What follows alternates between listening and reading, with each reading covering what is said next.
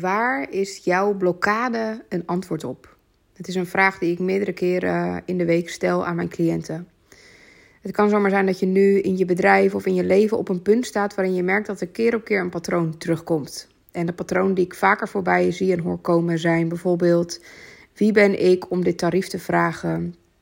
Um, ik doe maar wat of straks val ik door de mand, hè, een soort imposter syndrome. Um, en zo zijn er legio voorbeelden. Eerste vraag die ik aan jou wil stellen is: wat is op dit moment een, een stuk waar jij gewoon niet in verder komt? Iets wat je keer op keer blokkeert, wat als een patroon dagelijks, wekelijks terugkomt in je leven. Een patroon noem ik vaak ook wel een groef, omdat dat een, echt een soort ja, groef in de plaat is. Hè? Het is een plek waar je keer op keer weer inraakt. Een soort uh, pad wat je vaker hebt bewandeld. Een gevoel wat je zo vaak hebt ervaren dat het ja, een deel van je identificatie is geworden. Mijn ervaring is dat daar waar jij nu nog niet doorheen kunt breken, daar heb ik twee visies op.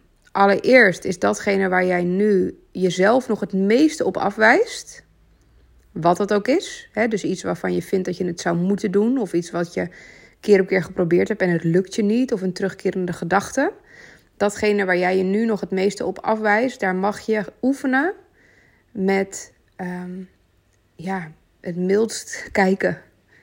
Dat is echt wat ik je toewens. Dus datgene waar jij je nu nog het meeste over opvreet, of waar jij het meeste van baalt, of waar je nog het meeste emoties bij voelt, of je tegen verzet, tegen dat gevoel, tegen die ervaring, daar mag je leren om met milde ogen te gaan kijken. en dat zeg ik omdat wanneer het makkelijk was geweest voor je, dan had je het al gedaan. dus de eerste uitnodiging is dat doen. Met milde ogen kijken. En dan kan je misschien afvragen, ja, hoe doe ik dat dan? Vaak is het zo dat wanneer we iets willen in het leven, dat hangt heel sterk samen met ons verwachtingspatroon van hoe het zou moeten zijn. of dat nou is dat je vindt dat je al vijf, zes jaar onderweg bent en dat je nu toch wel een keer een consistente cashflow moet hebben in je business. Dat komt voort uit het feit dat je die verwachting hebt gecreëerd.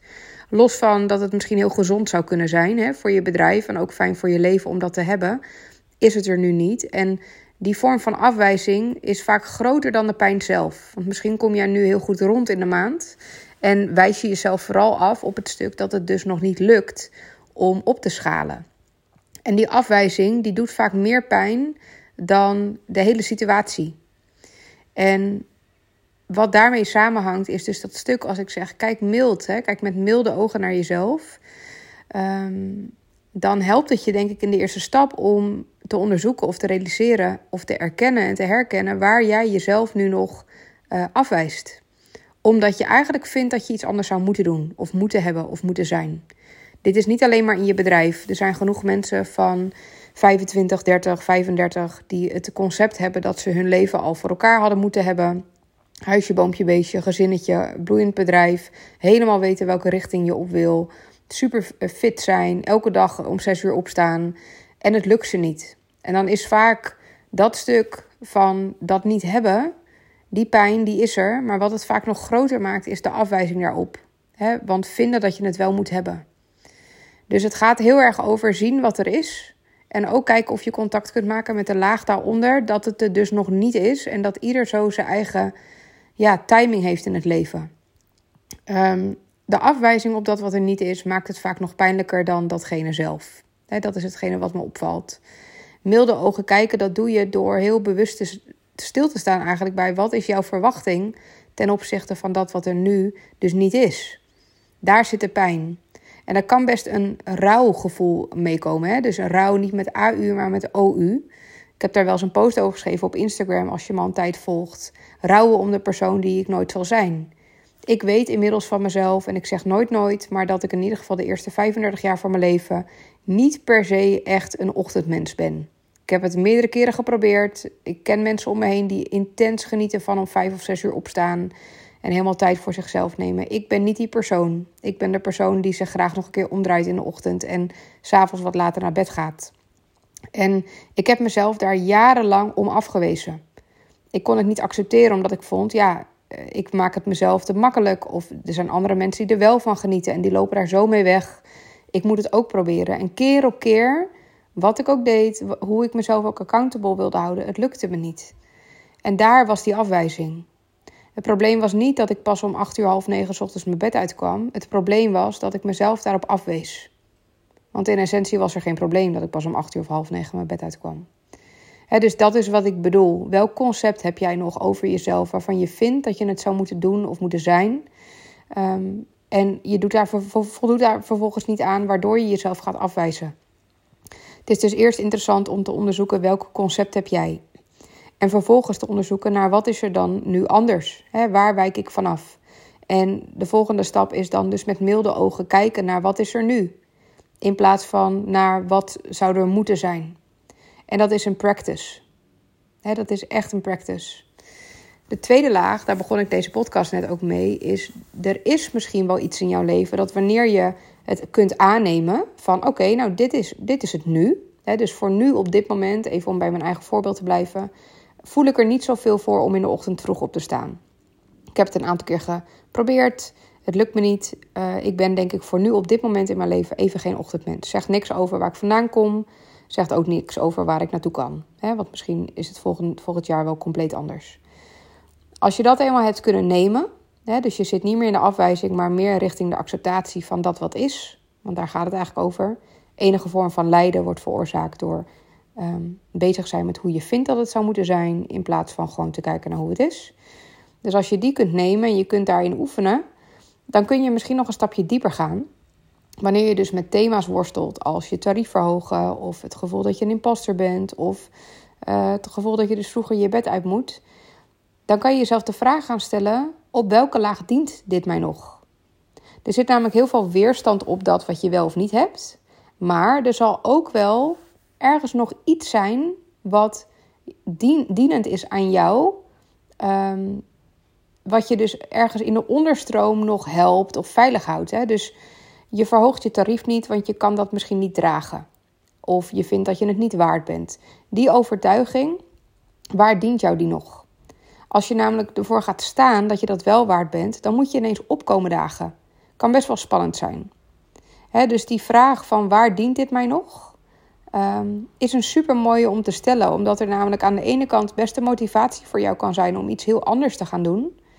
Maar in de onderstroom kan het zomaar zijn dat je nog heel erg loyaal bent aan een gevoel van je veilig voelen. Of dat er in het systeem dat je helemaal niet gewend bent dat mensen zich uitspraken. Dus als jij dat nu ineens wel gaat doen, kan het zomaar zijn um, dat je het gevoel hebt dat je er dan niet meer bij hoort. dus ergens is die blokkade die je nu als blokkade ervaart, ergens dient die jou ook nog, want anders had je het al niet meer gedaan. En dit vraagt best om een stukje afpellen.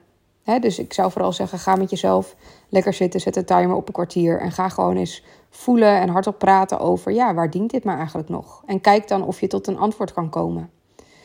Het kan ook zomaar zijn dat jouw gedrag nu een reactie is op iets dus de vraag die ik ook wel stel in sessies met klanten, als zij zeggen ik wil iets doorbreken of ik, ik kom keer op keer in die groef, ja, waar is dan jouw reactie en antwoord op? Er is een keer een moment geweest in het systeem, in jouw leven, dat er een situatie was, bovenstroom of onderstroom, dus bewust of heel erg onbewust, waar jouw gedrag een antwoord op is geweest. En dit noemen we vaak ook wel magische plek. Dus er is in jouw systeem iets geweest waar een gat is gevallen omdat iemand dat niet deed of niet kon of niet oppakte. En jij bent daar gewoon van nature in gaan staan. Dat is vaak wat ik dan zeg of zie als mensen gaan redden, of als mensen gaan helpen, of als mensen de clown worden, of gaan uh, fixen, of uh, heel erg gaan rebelleren. Dat is vaak een soort, ja, een soort karaktereigenschap zou je kunnen zeggen, maar die heeft zich al heel vroeg ontwikkeld. En dat is echt een te gek mooi voorbeeld van een reactie op dat wat je hebt aangetroffen. Hè, magische plek gaat echt alleen maar over. Dit trof ik aan vroeger in mijn gezin. Mijn ouders gingen scheiden. Of mijn moeder was niet emotioneel beschikbaar. Of mijn vader was er nooit. Of mijn broertje die uh, vroeg alle aandacht. En daarom ben ik puntje, puntje, puntje gaan doen. Dat is altijd een reactie op dat wat je aan hebt getroffen. En zo kan het ook zomaar zijn met de blokkade die jij nu op dit moment ervaart in je leven of in je bedrijf. Dat het een reactie op iets is en een antwoord eigenlijk. Dus jouw gedrag of die blokkade die je nu ervaart, is ergens een antwoord op. En het kan best zijn dat die al lang out of date is. dat het helemaal niet meer klopt. Maar dat het zo'n automaatje is dat je eerst bewustwording te krijgen hebt op waarom ben ik dit überhaupt gaan doen? En dan de vraag, is het nog nodig? Of zit ik in een soort van overlevingsstand waarin dit gewoon, ja, zo hoort het, zo doen we dat nou eenmaal. Maar dat dat nu niet meer klopt. Dus even resume, is er nu op dit moment iets in je leven waar je tegenaan loopt? Een patroon, een blokkade die je heel graag wil doorbreken en het lukt je niet?